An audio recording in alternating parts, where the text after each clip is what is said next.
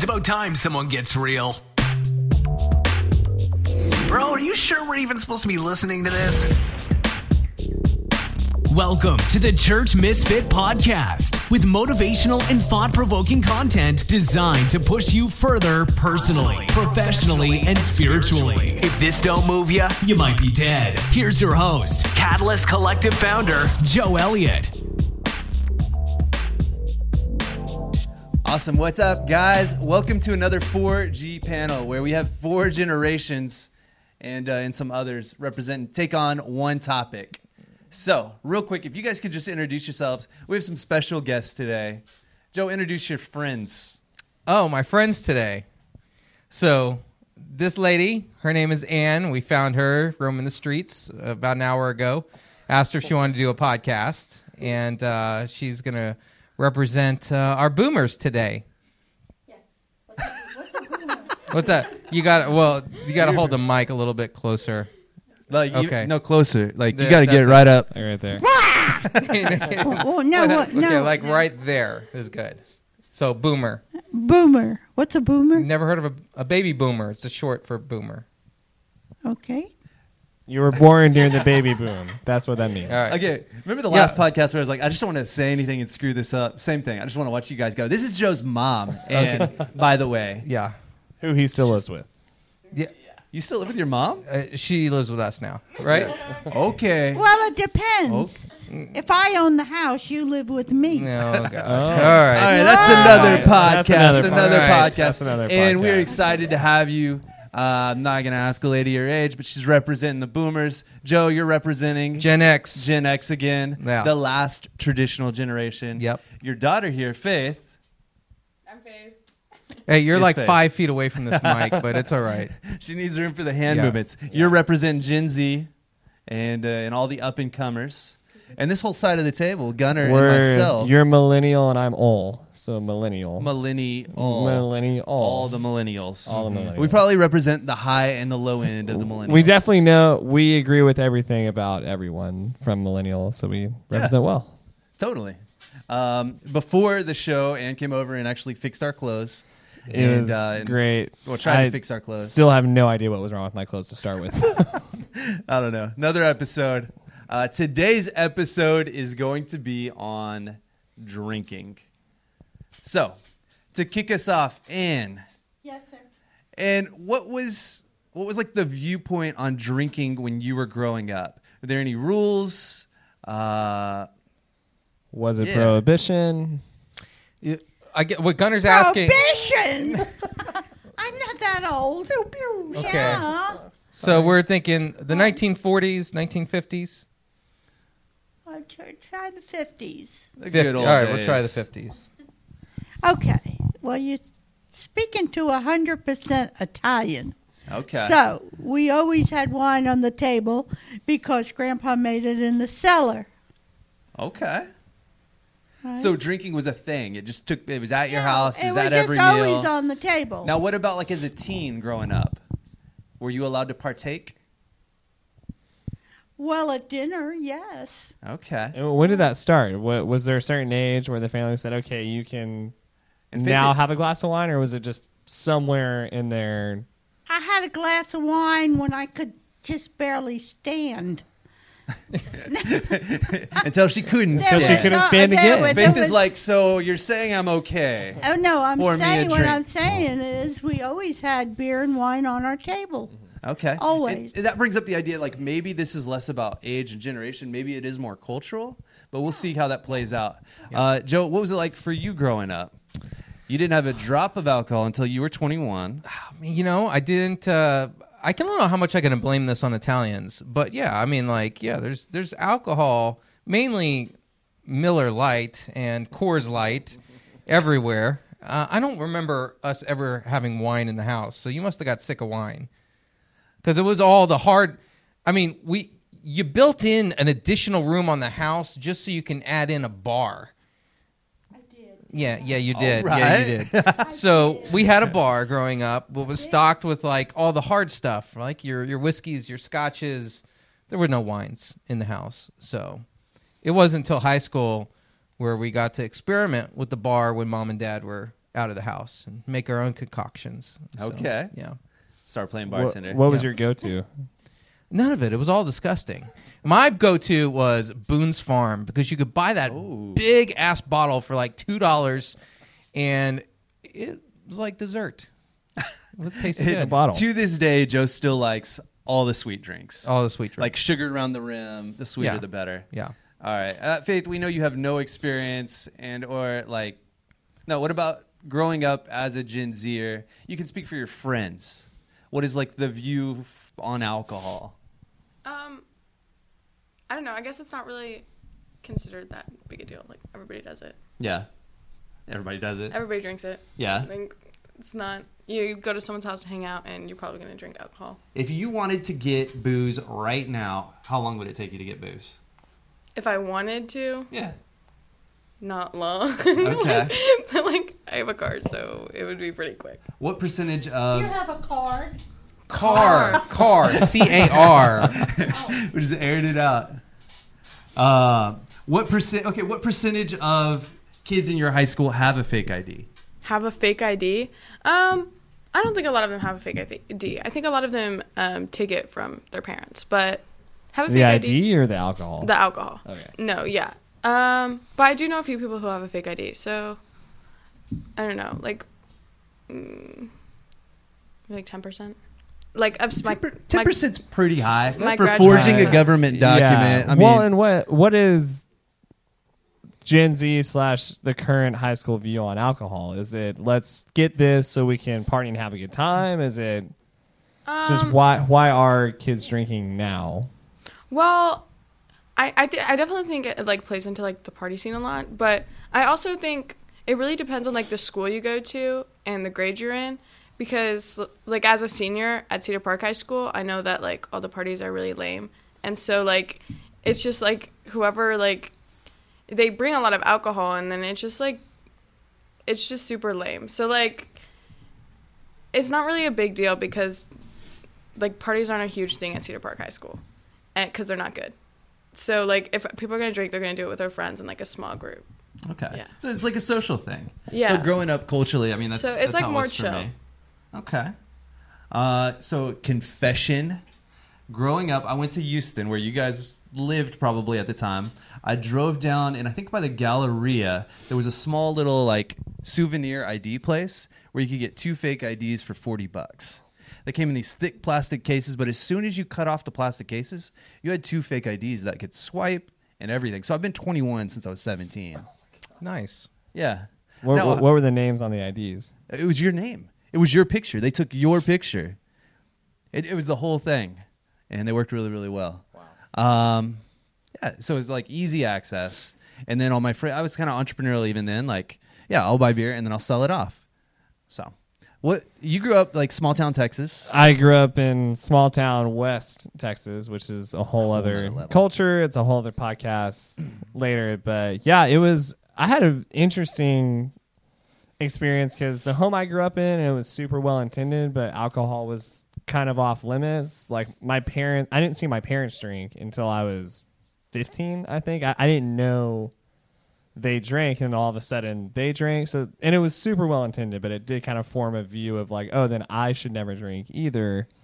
But at the same time i'm in the small town where pit parties are a thing which is where for those of you at home that don't know that are in the metroplex areas a pit party is when a group of people go find a caliche pit in a country road and they text everybody and say country road 152 drive 10 minutes turn left. There's a pit we're gonna have a fire, and the fire is made out of the cases of Coors Light or Bud Light that they would just light on fire, and then a bunch of kids would drink until they fell asleep in their car.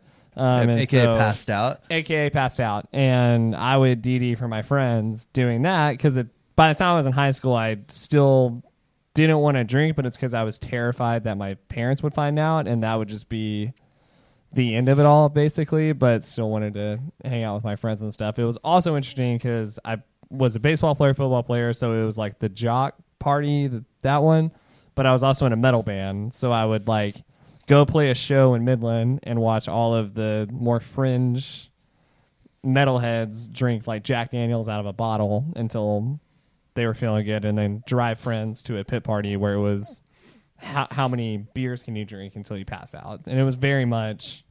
I never knew drinking casually as far as seeing it until I got to college. Yeah. So that that's just that was my experience. Yeah, that was that was the culture around alcohol in high school for us growing up. The culture around my house, I grew up Baptist Costal. So like the, the one thing that those two denominations agree on is don't drink. Yep, Right? Like that's where they find common ground. And my parents didn't really drink. My dad had some Disaronno up above the microwave.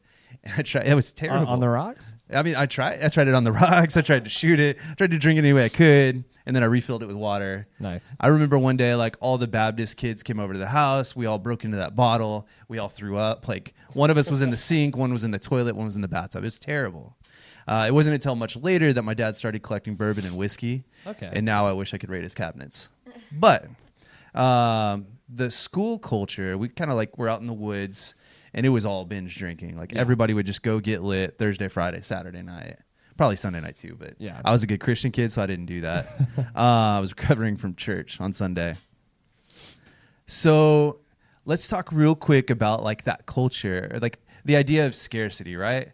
Like if it was if you had rules that said strict no, did that encourage you to do it more or do it in excess or do it differently than if it was just like commonplace and you could just go to the the side room and have your mom pour you a glass of wine? So That's crazy. What you're saying. Go- Say that again. What's Why is crazy? it crazy? Uh, because I mean, I grew up with uh, beer and wine on the table all the time. It was not a big deal. You didn't have to go out and drink and all that kind of see, stuff. we had to hide it. We had to go to fields. Well, and that's what that's- since it was normal in your it was house. normal. It was that. That's why you didn't abuse it because it wasn't something to abuse, like y'all are saying. So what did you do As with a your? matter of fact, when I grew up, we all hang out in the town bars. But even like what was the drinking age then? I think it might have been 18. Okay. But was it But even, even- a big deal at 16 to No, go to the bar and someone buy a drink for you and drink it there? Was that even really well, a we big always deal? Had, at 16, we hung out in a bar because the bars had dance floors back then. They had jukeboxes. It was a place to gather. That was the other thing that Baptists and Pentecostals agree on. They didn't do no that. dancing unless it's in the aisles of church. Well, and I, I mean, right. even to be like the opposite of that, small town where it was a dry county because it was pretty Oh. much a Baptist town, so there was no place to buy alcohol, and there's no dance or bar places to go hang out, and the drinking age is 21.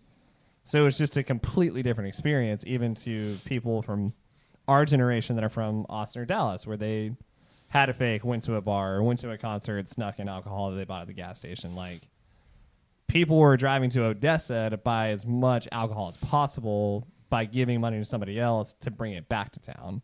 Um, so what I grew up in was like at home, it's off limits, and then at those parties, it's as much as you want. And so for me, it was this weird place of I don't want to drink because that doesn't look fun. Also, it seems like it's against the rules. But I want to, f- but so it didn't make it like a, I have to have it because I can. It was more I want to know how to do this in a way that doesn't look like it makes you feel like shit. yeah. Yeah. So he grew up in Prohibition, not you. Pretty much. I was more in prohibition than you. All right. Let's do this real quick just to break it up. If you could set a drinking age, what would it be? For today's youth? Yeah. For today's youth? Uh, probably 18. Okay. I mean, if you can go to war at 18, why can't you have a drink? Okay. Joe? Such a good I. I really don't want to agree with her, but, but- I mean, seriously. I mean, we look at the responsibilities that uh, we do give 18 year olds, then, uh, you know, maybe there should be stiffer penalties on, um, you know, abusing alcohol and the repercussions behind that should should become more intense. But, you know, I, I, I wouldn't argue against 18 being the limit. Yeah. Do you know in India, some parts of India, it's like 25 and 30? Wow. Didn't Yeah. know that. to get like a bottle you- of mead. Yeah. Maybe, yeah. Faith, what would you say? Um, I would say that I don't think it really matters because people are gonna like drink if they want to drink. You know, like the vaping age right now is it 18? Mm-hmm. Yeah, and everybody vapes at my high school. So like it just I don't know how much it matters. But I would agree with 18. Okay, I'm I'm gonna go I just a little. I'm gonna say 19, just to try and put a gap. But here, here's the deal: because you're an 18, you have 18 year olds in high school, and so it'd be easy for an 18 year old to give it to like 17, 16, 15 year olds. So 19, you're one year removed, you're in college, just one extra hurdle. But I do think, yeah, it, it sounds like a cultural thing, like how you're raised. I think that like not being able to access it actually creates the desire to access it and abuse it all that much more. I, I definitely, I definitely think I'm a rarity in that that's not what happened to me, but I think that happens to most people. Um, where I did get lucky, and here's why my answer is this: When I was 16, my dad ordered good beer at like a restaurant, like a stout or a good IPA, and slid it across. And said, "Hey, try that." Like he he allowed me to kind of form a palate for good beer. Kids Well, drink good beer if you're did- gonna drink. and you Um, responded well to that. Yeah, I loved it. I Um, grew up in a redneck town. I had people like give crappy beer to their kids, Yeah. and make them like chug the can, so they were scarred. That's awful. Yeah, Yeah, but and so I, in a perfect world, we could make some sort of driving test for drinking at 16, and I'd be totally cool if you could prove that you're not going to abuse it at 16. That's fine. If not that, I would say 18 is understandable as far as I think at that point you can hopefully drink responsibly and understand that it's good for community and not just something to make you forget your problems. yeah. I nah, a whole nother episode, but I don't know about the driving age at sixteen. Maybe that should be nineteen also. But That's also fair. But whole other but um, okay. So final words to how do you handle this issue in your families with wisdom, like in the right way? I got the right. eh, How do you handle it with wisdom? Uh, what advice would you give to this next generation? Anybody? Welcome to the podcast. We're talking Hey, about today we're uh, talking about drinking. Today's episode. How do you talking feel about drinking? Consuming alcohol. That- Beer before liquor, I don't- never I been don't sicker. honestly- I don't remember one talk you ever gave, gave me on drinking or alcohol. Right. Yeah. So, no advice. is the best No advice is the- All right. Yeah. Yeah. What are you going to do with your kids, Faith? That's what I'm wondering. I mean, In 15 years, like drinking will be the least of their worries. yeah, probably. They'll probably be like burning up from global warming, right, Grandma? No, I don't believe in global warming. Okay. so- Ah, Yeah. all right, there Trump it is. 2034. Oh man, Uh, anybody have any wisdom I would- anywhere, I know, but I do agree with you, Zach, because Yeah. once you say no, it's an automatic, I'm going to do it. Yeah. Well, and because of that, I would want, at least for my family, I hope, and then I, I would want it to not be formulated around this is bad, it's only bad, don't do it. Like to be able to somehow, when they're younger, show them through just the way my wife and I like every once in a while do have a beer or two or like drink wine with dinner, and we keep it at that. Not even because we think. Yes, we do think like drinking to the point of drunkenness is just a bad idea anyway, and anything consumed too much is not going to be great. But it, like, it also is healthy to be able to share that and be in community with that to to show that until they're at an age where we can have a conversation about, you know, your friends have probably started drinking. It doesn't look fun to be drunk to us, at least. If you try it and you enjoy it, that's a whole other conversation. But to like show through our actions when they're younger, and then when they're ready for the conversation, hey, this is a good thing. Th- This is a good thing to enjoy with people you love, with strangers you just met. I think. Um, okay, so I just need time to process how I would bring it up with children, like any future kids. But I think that um, you know I don't have like experience of my own, like being able to like legally drink, so I can't speak to like the benefits other than like what I've seen from my parents, you know. And so I think I would probably tell any kids that I had, you know, like that. From when I see it, my parents drink, it's like relaxed and normal and it's not like an excessive amount and so i would say that that's okay but like the like point where it becomes like a problem is like you know like you don't want to make a fool of yourself like don't like hold on to your dignity you know mm-hmm. like don't be out there being my kid and acting like an idiot you know like Yeah. crap face drunk and stuff so Did you say frat faced Crap s- face? I said crap face because i didn't Oh. want to shake face because my mom got mad at me for cussing this morning. But well, here we are. Good, good call. You didn't want to say You were doing face, so you're not going to say it. good Yeah. call. But So- frat face drunk also makes Also is a real thing. I said crap face, not frat Okay, okay. Frat okay. face and, and I don't know one, how this is going to turn out um, for my kids, but I know Faith's younger brother, Luke, so he's my youngest. He's 12. When we're talking about where we're going to go eat as a family and we're running through options, hey, it's this place, this place, this place, he immediately goes to, well, those two don't have good happy hours. Does he actually say Yeah, that? 100% says that. And so we have him trained to know which restaurants provide really good happy hours. Even though he doesn't partake, he already knows that that's how mom and dad are going to decide on which restaurant we're going to go to. Because the appetizers. yeah. it- Appetizers ex- are the part a- of happy. happy They hour. are now. They He- are. He's you got the long play. He knows if mom and dad have a drink, Yeah. they chill out a little bit.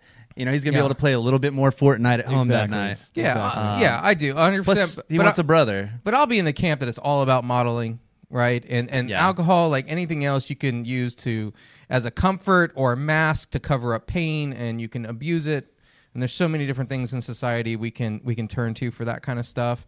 And so I think I think what young people are missing the most is healthy models. So things that you Gunner grew up with. That's that's where the scarcity really is. Mm-hmm. And so the more of us that are that are able to model it well, I think the more of impact that's that's going to have to where they grow up to say it's just it's not a big deal. It's it's just alcohol, it's just wine and you know, maybe that's one of only a couple of things the boomers got right. I don't know. Hi, how are you doing? You still here with us? I also have to ask: Did in these bars you would go dancing? Did his dad? Did his dad come out of that, or was that later in life? Yeah, but isn't that when you met Grandpa? As a matter of fact, I did. I met him in a bar. Skip had moves. Oh, It would have known. Yes, I did. I met him at a at a bar. It was a dance. happy. yeah, and he asked me to dance. It was They nice. were both Aw. pro swing dancers. Okay. I Okay. thought you were gonna say they were pro drinkers. Uh, well, that too. That too. Probably, yeah. Well, I'll I'll kind of wrap up with with this. In drinking, there's two unhealthy ends of the spectrum where like you just let's just drink and drink and drink and drink, and you don't think about how complex this issue is. And then I think on the other side too, where it's like the idea of piety, right? Like uh, it's bad, it's of the devil. Like you know, there's no place for it. You're a teetotaler, which is just fun to say. Uh, I think it's complex, and for whoever will map this out, it's a good decision flow chart that you could apply to anything like alcohol, coffee, cannabis, food, like buffets. How do you make your decisions? You know, like, are you doing this as an escape? Are you doing it to get away? Is it replacing something that you just need to take time and pray about or like have wisdom on? Are you doing this to like cope or mask? Uh, are you doing it to an unhealthy degree? Is it taking you away from your goals, your families, your relationships? There's a lot to think about when you think about drinking. When you think about somebody frat faced drunk, like, is it compromising your influence, your leadership, like who you are? Is it objectively good for your health? Even just Right. your physical health. Yes, mental, spiritual is more important, but Uh, well, one plays in the other. I just always like I always, when I see people throwing up on the side of the street, I think like, how are you gonna feel? Not even tomorrow, but if you keep doing this by the time you're 35, oh, yeah. how are you actually gonna feel physically? Like when your kids are running around, not only can you not model healthy consumption of alcohol, but you can't even run around with them. That's real. Sketchy. All right. I, it's about happy hour time, guys. Oh yeah, yeah, yeah, ready? yeah, All yeah. time. And you ready for your second drink oh of the day? yes, remember I grew up in a family where alcohol wasn't a problem. It was always on the table.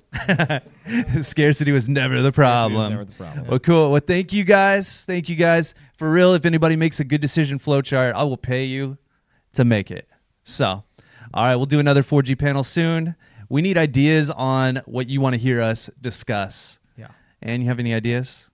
What's our next topic? What do you think our next topic should be? I don't know. I, I can't. I, my memory. How about climate change? Or politics. There's no such thing as climate change. Okay. Um, Trump or Bernie?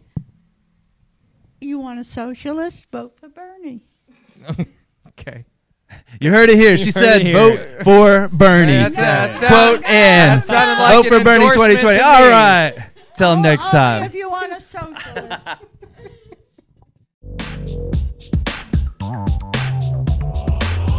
For more free content from Joe and his team of church misfits, visit www.catalystcollective.community.